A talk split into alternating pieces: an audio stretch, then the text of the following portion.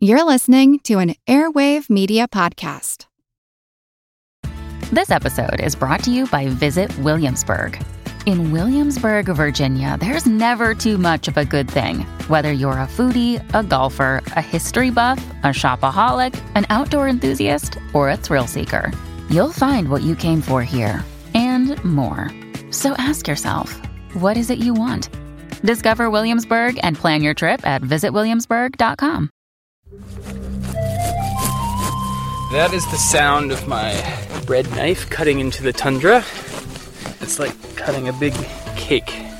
In the Alaskan tundra, below the layer of vegetation lies permafrost, soil that typically remains frozen year round. But now there's evidence that permafrost may be thawing, and this could have a serious impact on global climate. Welcome to Pulse of the Planet Science Diaries, a glimpse of the world of science from the inside.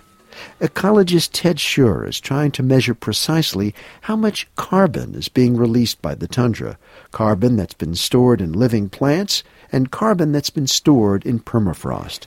You can hear kind of that sound of the knife hitting the ice.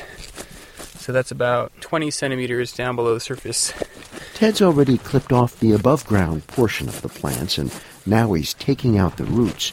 Gases given off by both parts of the plant will be sent to his lab in Florida for radiocarbon analysis. And this is all organic matter. It's basically plants that have lived and died here, and this stuff is trapped in the soil because it's slowly breaking down by the activity of bacteria and fungi. Plants are taking up carbon. If that was in complete balance, then carbon would be coming in, but an equal amount would be coming out we're interested in this idea where if climate's changing, we won't be in balance anymore, that the soil will release more than the plants take in.